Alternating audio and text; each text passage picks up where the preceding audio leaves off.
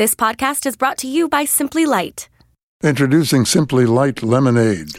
Can you hear that? That's the sweet sound of 75% less sugar and calories.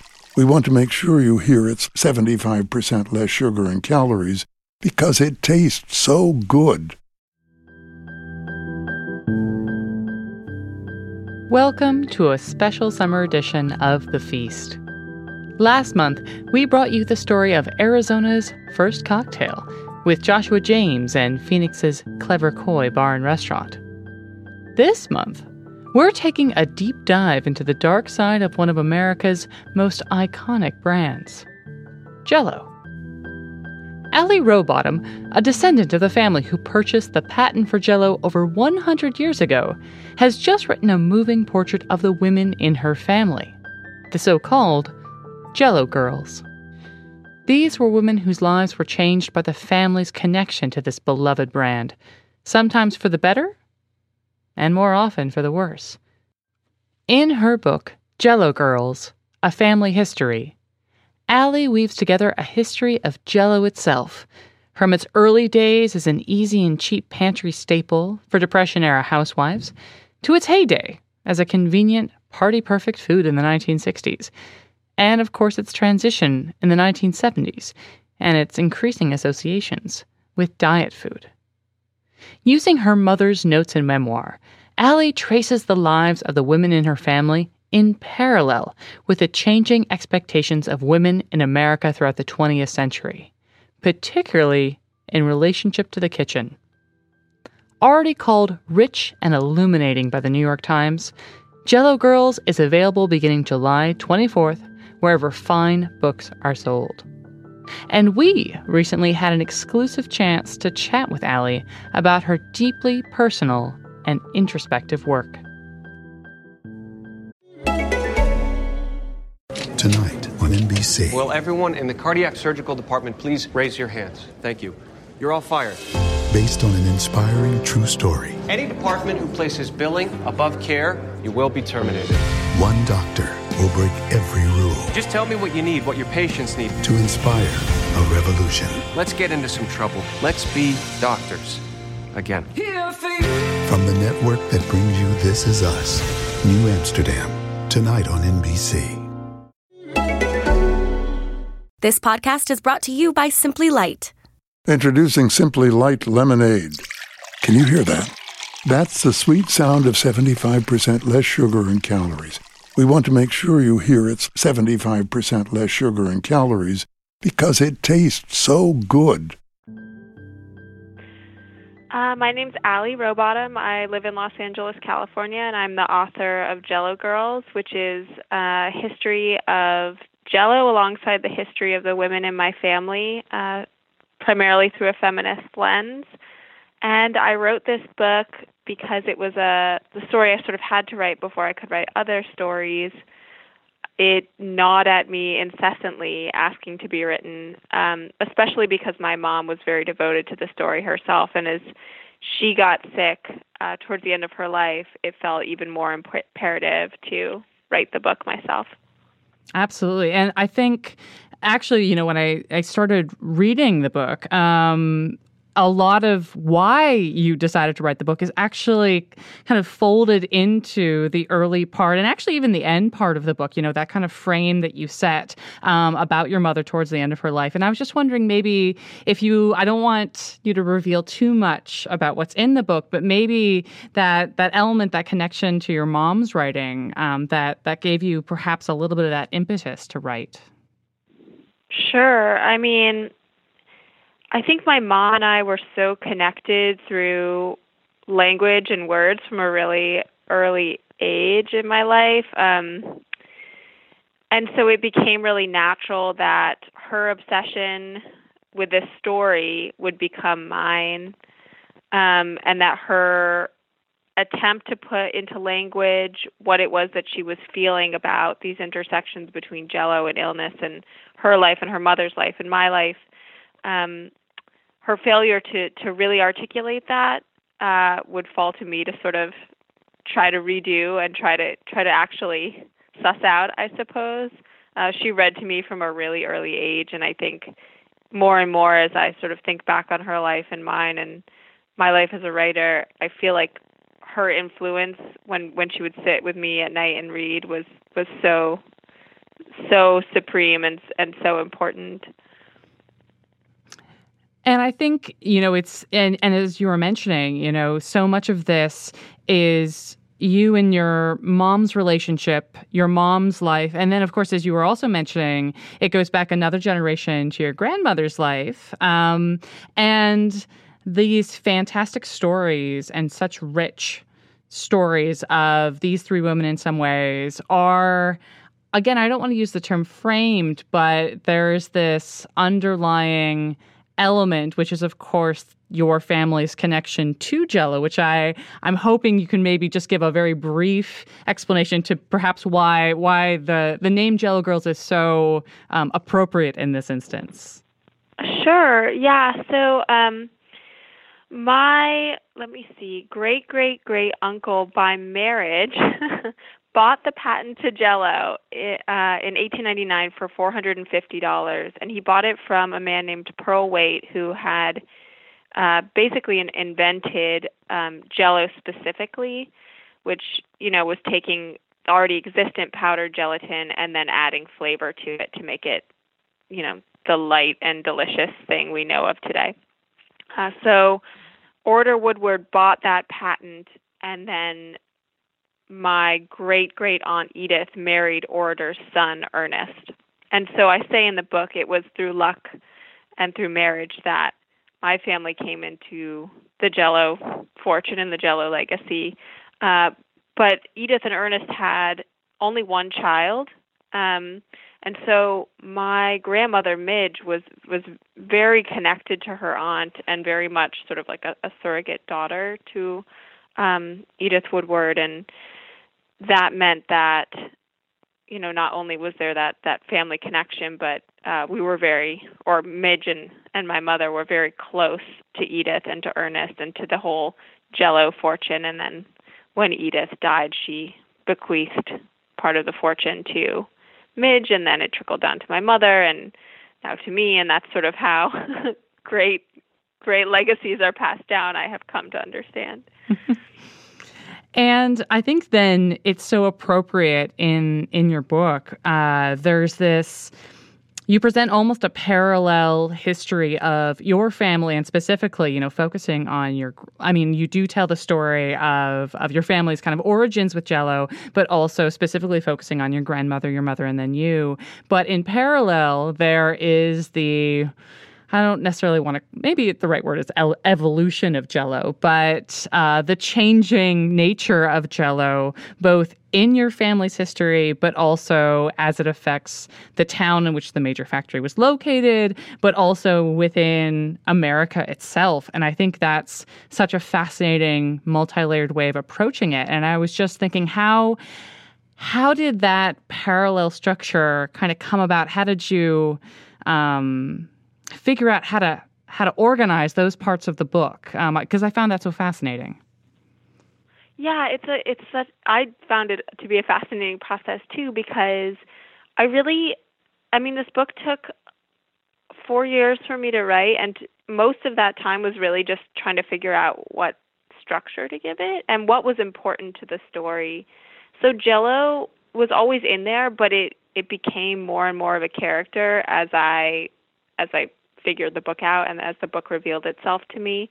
Um, but really, the way that I, I came to tracing Jello with that that historical lens um, was by working with my mother's memoir and writing her her narrative first. And as I did so, I I was like, oh, it's so interesting, like that. You know, she was in college and it was like the 60s, and what was going on in the broader culture during that period of time. So I started to ask those kind of questions and then I started to think like, well, what if I instead of exploring what was going on in the culture at large, I was I explored what was going on in Jello and Jello's marketing and used that as a mirror for not only my mother's life but what was going on in the culture so I could fold in cultural preoccupations Jello and my mom and and create this more unified story. And I think it's so interesting because as you were mentioning before that this this book has a very um, you know, I think uh, forthright feminist lens, as you as you were mentioning earlier, um, and I think it's very interesting. You know, you are obviously focusing on on the women in your family, and in some ways struggling or um, confronting ideas of femininity, um, roles, gender roles, things like that. And then the parallel with Jello is this change in its own role in the quote unquote kind of domestic sphere and its relationship to to femininity in America. And I was just wondering if you might maybe unpack a little bit of that because I think the the story you weave with Jello and its relationship to women in America is so fascinating of you know what what do the advertisements and the recipes of Jello how do they convey a sense of what the expectations were for women at given points in American history, mostly through the 20th century? Sure. I mean, I'm sure that, and I like I discovered this um, sort of way of looking of looking at history and thought, oh my gosh, this would be so fascinating to do this with other products because I think it's probably quite common. Um, but Jello is is unique because it came about during a period of time when women and you know this is still partially true today but uh, women were marketed to as the the people who were in the kitchen. Um, so for example when jello first first first first started its marketing campaigns um, around 1904 let's say uh, and introduced the Jello Girl, which the book obviously takes its name from. The idea was that um, with the coming industrial revolution, women were losing their um, hired help to more lucrative factory work, and so were forced to enter the kitchen by themselves. So this idea of Jello as a convenience food, um, so easy that even a girl or a child could do it, was something that that brand, um, the brand really pushed in its advertising campaigns. Um, because really, I mean, and I was so fascinated to discover this, but uh, women, and particularly women who were privileged enough to be um, to hire help, uh, were suddenly aware that they had no idea how to roast a chicken or prepare a meal, really. Um, so sort of where the book begins with its its tracing of the marketing campaigns, but then we see, you know, the depression comes and Jello shapeshifts to market itself as an efficient food stretcher, and the same goes for the um, the Second World War, where you know rationing meant that uh, sugar needed to be parsed and and carefully doled out, and Jello was a good way um, to do that, or to you know use Jello instead of sugar. So we saw the brand instructing instructing women primarily how to how to use it, um, and then later, you know, like say in the 1970s, we saw Jello attempt to market itself to sort of newly single women or uh, independent women who were enjoying city luncheons. Um, over time, Jello also really worked to market itself and still does today as a diet food.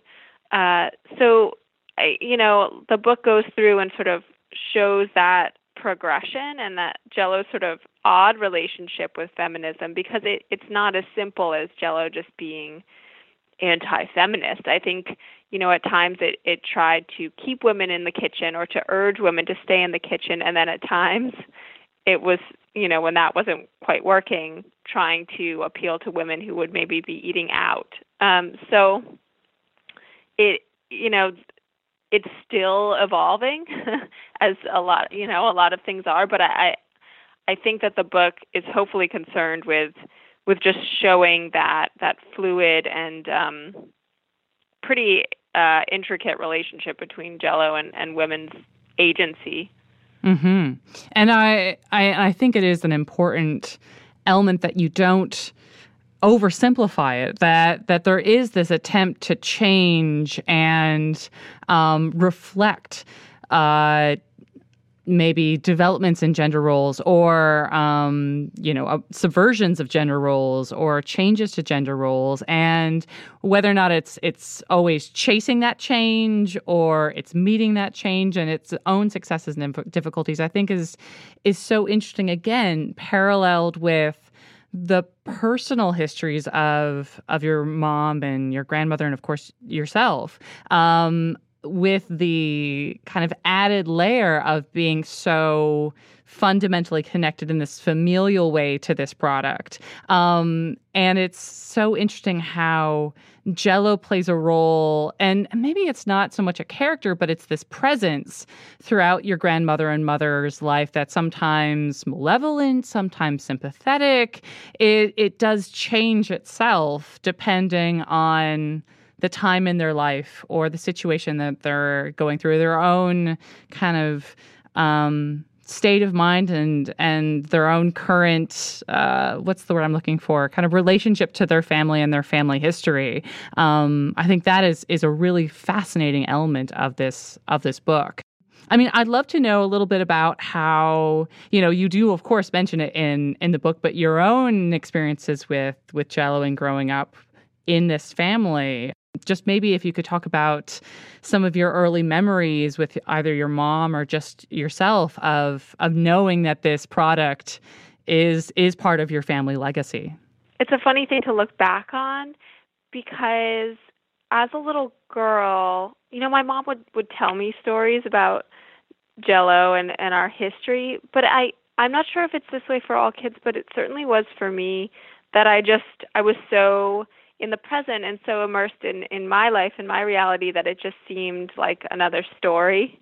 Um and she would she had a bunch of like jello paraphernalia like um an old tin with a jello girl on it and some old um like framed prints of old advertisements and stuff like that that hung in her studio.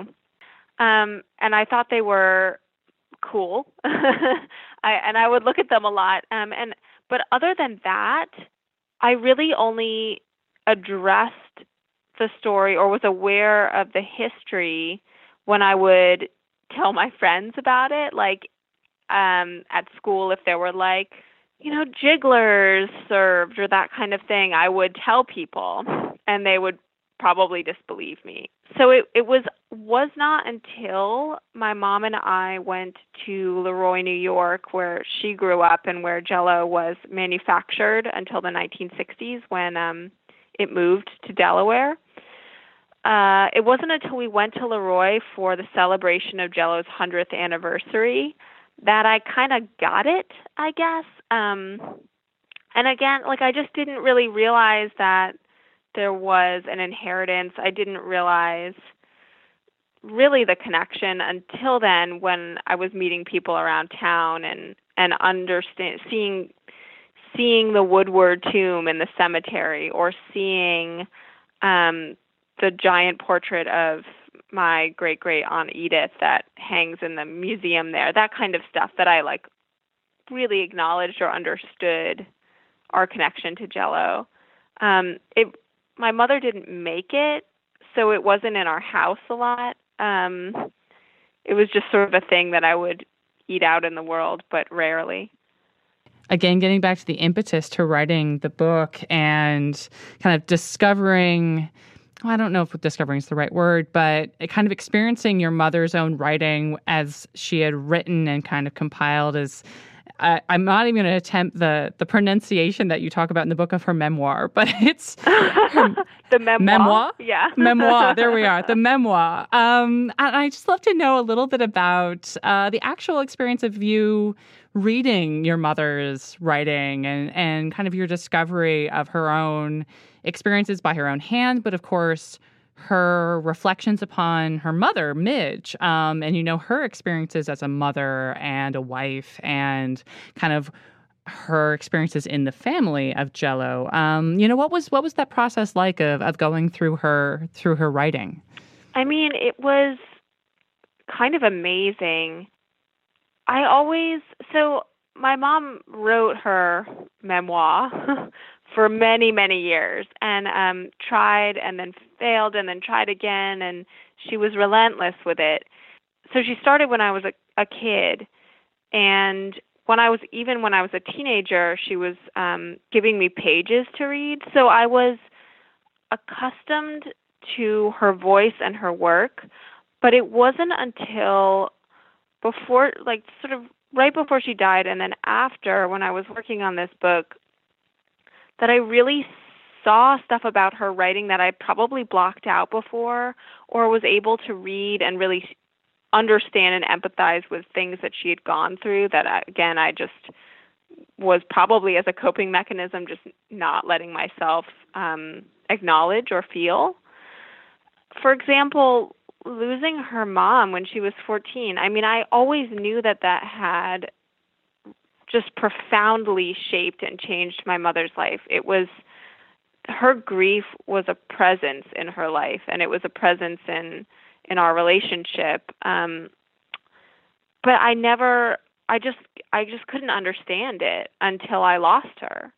And losing her was what helped me to really write her experience of losing her mother with um sensitivity i guess i it was at times jarring i suppose to read her understanding of of stuff about my parents marriage or or different traumas that she went through but at that point i guess she and i felt so she felt like such a part of me that um I experienced it as sort of my my own trauma that there might be like something really wrong about that I guess but uh it felt that way when I was reading it. It it sort of feels like something that has happened to me now too. You know I think you really have brought your your grandmother and of course your mother as well to life um, through I think this ability to empathize as you were saying you know that that through some of the shared experiences that you've these now three generations of women in the same family have have experienced um, the you get this impression that you're not reading um, when you read the accounts of Midge or you read um, parts of the life of your mother Mary, um, something that that is distant or removed. You you get this very vivid emotionality to it. You get this very sense of these women's experiences and and struggles and frustrations in some ways in many cases. Um, and i think that's that's a unique gift to be able to do that um, especially pulling from your own history but also pulling from um, you know your mother's writing which again has this very personal connection. Um, was it difficult to write those elements. I mean, you were mentioning that there were some struggles, you know, when you were reading elements about your parents' marriage and things like that, but how did you kind of work through that process? It took me a long time. I guess it I ended up including one of the things about my mom's memoir that was um challenging for her and for me was that she and I think that this is really common like I talk about this with my students a lot but it, it's she sort of threw in everything that had ever happened to her. And it, it can be so challenging to decide what stays and what goes when you're writing about your own experience because, you know, you look back on your life and, and one thing leads to the next thing and everything feels important in some ways. Um, I mean, I think for me, one of the, the difficulties with working with my mom's material, but also something that I, I hope that I was able to do for her in a way in this book was I was in parsing the the really emotional and true material from from the sort of extraneous um, and then creating a narrative that of course left stuff out but ultimately I hope gave a really clear and, and true portrait of of her experience and her mother's before her. Working with my grandmother's letters and was really, really interesting. I'd never been that interested, I guess, uh, when I was younger. But then suddenly, when my mom was sick, I, I felt so compelled by my grandmother's voice, and it felt like reaching into the past to try to reclaim her in some ways. So that was a really, a really amazing experience. She became round and deep to me in a way that she never had before and I I felt like I got to know her in a way that that felt very special. I'm not sure if I answered the question. I can only imagine the difficulty in trying to, when you have such a personal connection to these pages, um, trying to to to come up with a, a narrative um, and and to try and again, as you were saying, kind of sift through and see what what can work that that speaks to the the truth of the the story that you're you're writing um, and the history of these women's lives. And I think you know from reading it, it it's very successful. I just was wondering, you know, ha- what that process was like for you um, because it doesn't seem like an easy task. That's all. Oh, it was definitely daunting um, and overwhelming at times, and also just exhausting. I guess I I've spent a lot of time writing about the past and about um, sort of like traumatic memory and that kind of stuff. And I tend to not realize it until I'm done with whatever I'm working on. But it is so emotionally taxing to wade through, you know, your own trauma or somebody else's, um, and to put yourself in that that frame of mind. I mean, especially because for a lot of this, I was looking at my mother's work after she had died and coming up with stuff that I wanted to talk to her about. And it was very bittersweet. Part of it was, you know, sort of like visiting her. Every day I would go to my computer to work and it felt like sitting down with her in a way. So I was sad when it would end, but I also realized that I needed to release the project and, and put it out into the world in order to move on with my life. Yeah, the, it's it's always important the, that aspect of, of closure, right? You can work on a piece forever, but especially maybe in this sense, the the publication does represent this this way of, of putting it out into the world and, and then giving you space to move on with another another project as well. Yeah, I mean, I I said this I think at the beginning, but this book just felt like um, the story. I mean, I think a lot of writers feel this way, but like the story that I had to tell before I could move on to others it's comforting to me to know that my mom would be really happy to have her story out in the world. I think she she would probably feel a little bummed that she hadn't written it. but I think overall she'd be really happy. And I'm sure I'm immensely proud as well. I hope so. Yeah. Yeah. I mean, I the one other thing that I just wanted to to ask about, you know, your process of writing the book and using your mother's writing, um, because as you read, or as I was reading the book, um, you know, there was this push and pull of the presence of Jello within all three of the lives that you touch on your grandmother's, your mother's, and yours, and an element of trying to kind of get Jello, not not really want to be part of the Jello family, um, trying to minimize it in some way, but yet.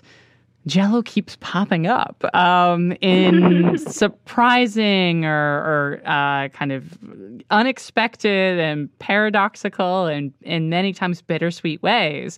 And I was wondering if you found that same popping up presence in your mother's writing that even though perhaps you know it wasn't in the house as you were growing up you know it was this this lurking presence or kind of character that's always in the in the background and and when you were going um going through your mother's writing. Absolutely. I mean my mother's writing was so dark in so many places um especially in terms of her recollections of her adolescence uh, after her mother died in Le Roy, and how, um, which was where Jello was made, and most of her family still lived at that time. Sort of her descent into mental illness, and then um, her decision to admit herself or to allow herself to be admitted to a psychiatric hospital.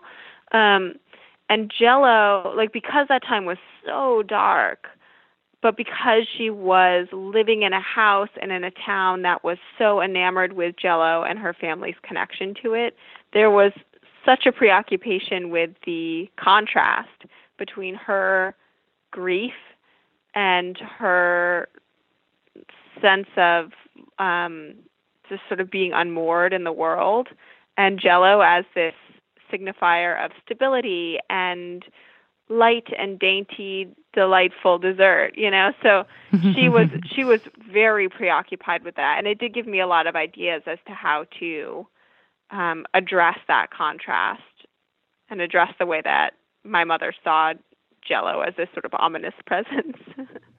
mm-hmm. Absolutely, and again, as we were talking about before, paralleling that with its changing perception in kind of America and these changing, oftentimes very dramatically, um, gender expectations and gender roles, and and the company attempting to either keep up or or not really uh, toeing the line in some way, shape, or form, I think is is a very interesting parallel, um, and I don't think we one we see enough of um, in topics that that look at food history, um, and which is why I was so so delighted by the way you incorporated food history with your own personal history and your family's history um, in the book. I, I, think there was a, a, quote that you gave in another interview um, that you said, food is fraught with symbolic meaning. And I thought that was such a wonderful phrase. Um, and I, I just, uh, there's, I think, no almost better way to sum up this book than, than food is fraught with symbolic meaning. I feel like that will go on my headstone. like I I definitely feel so in the book it, I go into just briefly um my sort of adolescent and post-adolescent struggle with food and um ultimately getting treatment for an eating disorder and just looking around this table of women all having their individual emotional journeys with the food on the plate in front of them. Um, because, you know, at, at a treatment center like the one where I was, we would eat communal dinners and then process how we felt about the food. And, and looking around the table, you realize that, that I think probably for everyone, although it was very, um, very apparent at that specific table, but you know, a piece of pizza or a plate of pasta or whatever it is, it's not just that. It's something deeper. Um, and so, you know, we're all constantly walking around the world bringing our own our own symbolic or, or projecting our own symbolic weight onto the food we eat for better or for worse it's just sort of the way we are and i think it can actually be quite a beautiful thing in a lot of cases. Um, in terms of Jello, obviously, it's it's been a challenge for my the women in my family, but um, yeah, I mean, I it never ceases to amaze me how fraught food is. and and I think that's you know a unique success of this book is to be able to talk and explore that that fraught relationship on so many levels that you have the fraught kind of national corporate level. You get into it as well with the fraught, complicated relationship between you were mentioning, you know, the the town of Le Roy, like the town of Jello with Jello and its changing relationship. And then you have this very unique relationship with Jello through your own family's particular history with this food and then of course yes this the uh, a personal encounter with you know uh, a struggle with food and and a relationship with food um, which again i just find amazing that you have been able to layer this book um, so so well addressing each of those elements in turn and in such a vivid full way. Um, and i think that's absolutely a success of this book. Oh thank you I I would love to know what your what your future holds now that now, now that this book is out, now that this is the book you needed to write before writing other things. Um, what are the what are the next next plans? Of course, this is the awful interview question where you've done all this work and this book is just being published now, and we're already asking. So uh, so what's next? no, no, not at all. I um actually it's a funny question because and this is all tied up in my second book, but as soon as I sold Jello Girls, I was like, oh, I gotta write the next one. Like I have this window of opportunity, you know, thanks to a book advance and and time um, to write a second one. Uh, and also, you know, there's something very freeing as a as a writer struggling for a really long time to, you know, get your work read and then to have someone actually pay for it it's amazing. Um so i was like oh i could do that again. I actually have this tendency to torture myself by writing uh personally about my life but i i decided to write my second book on um my which is again sort of an interesting thing about lives which is that there, i have a whole life that's not even in jello girls but um i grew up as a very competitive horseback riding uh horseback rider so I um, wanted to write a book that sort of talks. It's sort of part grief memoir, part exploration of um, competitive horseback riding, and also calling to task this idea of uh, sort of a mythical bond between women and horses, and and the archetype of the horse girl in general. So the book, I still own the same horse that I had as a child, and uh, with that horse at the age of 18, I ended up winning a world championship. So the book chronicles that history alongside uh, a modern day or current uh, narrative thread wherein I try to take that horse who is now geriatric back to the same show where we once triumphed and win again and ultimately readers will discover what happens but um it, it was an interesting time in my life. My mother had just died, and I think I thought that if I went back and won again, maybe I could bring her back. So it's again, it's another sort of multi-layered nonfiction text that I'm still trying to unravel. But um, yeah, that's that's my next one. And then after that, I'm thinking I might like to write a novel because it is quite exhausting to continually go back into the past and dig around. Yes, do something entirely fictional next time. Yes. Uh, yes. I'm really looking forward to that. That's incredible. So we can look for, uh, I assume it's not going to be called Horse Girls, but maybe it is? No, I have no idea. I haven't, uh, it's not even in that stage yet, but I, I hope somebody would, would like to publish it. We'll see. Uh, well, I mean, until that day comes, I think folks are going to be delighted by Jello Girls, which I should give the the official information. Um, it debuts when this episode comes out today, which is going to be July 24th. Um, and I assume will be available wherever fine books are sold. Yes, there's a digital book, and you can also I read the audio audiobook, so hopefully readers like the sound of my voice. You can hear it on Audible or wherever you get your audiobooks. Oh wow! Now I, I you've just sponsored another question because I I just love to know because I've never been able to ask a novel uh, well not a novelist but a writer who's um, narrated their own audiobook. How did you find the experience? It was actually really moving and incredible. I um I'm so glad I did it. I'm so glad they let me do it. Um, it was it was exhausting. I mean, you it's taxing to read your own work and and to read anything really for hours a day it was actually quite moving somehow. I'm not exactly sure why, but by the end I was I was crying, the producer was crying, everybody was crying. So um I, I enjoyed it. I really did. It was one of the best experiences I've had with this uh publication process so far. Oh my goodness. Well now I'm gonna have to go and get the audiobook.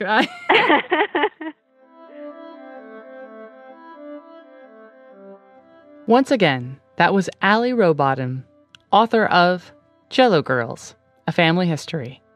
Available today wherever fine books are sold. You can find out more about Allie on our website at www.thefeastpodcast.org. And if you're subscribed to our amazing newsletter, you've already been treated to a special additional Q&A with Allie, where she dives even deeper about her inspiration and motivation in writing this intimate personal history of the first family of Jello. Now, the newsletter is really the best place to get all these extra bonus tidbits from our episodes. Make sure you're subscribed today. It's easy to sign up, and we promise we only send out good newsletters. Find out how to subscribe by visiting our website. And that's it for this edition of the Feasts Summer Series. Stay tuned for our next special episode.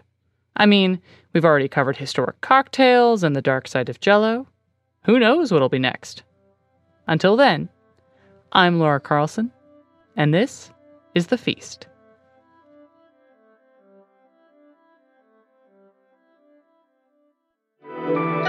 The Podglomerate, a sonic universe.